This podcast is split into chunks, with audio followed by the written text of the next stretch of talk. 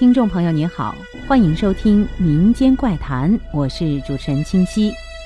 今天我要为大家讲述的是一个真实的事件，这个事件在当时轰动了整个村子。当时我的朋友只有七岁，出事儿的两个男孩他也都认识。那是一个夏天的中午，大概正是放暑假的时间，两个男孩跑去庄稼地里玩儿。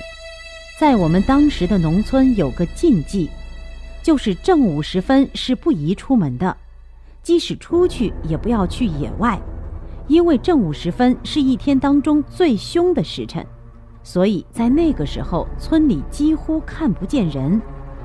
但是两个孩子正在假期，也正是玩的最疯的时候，哪还管得了这些？不知道什么原因，他们跑向了村外的田野。而巧合的是，野地中有一口废弃的机井，其实就是不算很深的井，用来抽水浇地的。两天后，两个孩子的尸体就发现在了这口井里。事情闹大了，村口的一位老人回忆起这件事儿。老人家在村口，距离出事地点不远。在事发的当天，老人在自家院门前闲坐。突然发现两个孩子飞快地从门前经过，让老人惊讶的是，他发现两个孩子几乎是脚不着地。老人当时还喊了一声，但是孩子们没有任何反应，飞快地直奔那片野地而去。老人当时以为自己有点眼花，也就没有再想别的。有上了岁数的老人一听，当即就断定。孩子们是遭了鬼架了，是被鬼架着扔到了井里。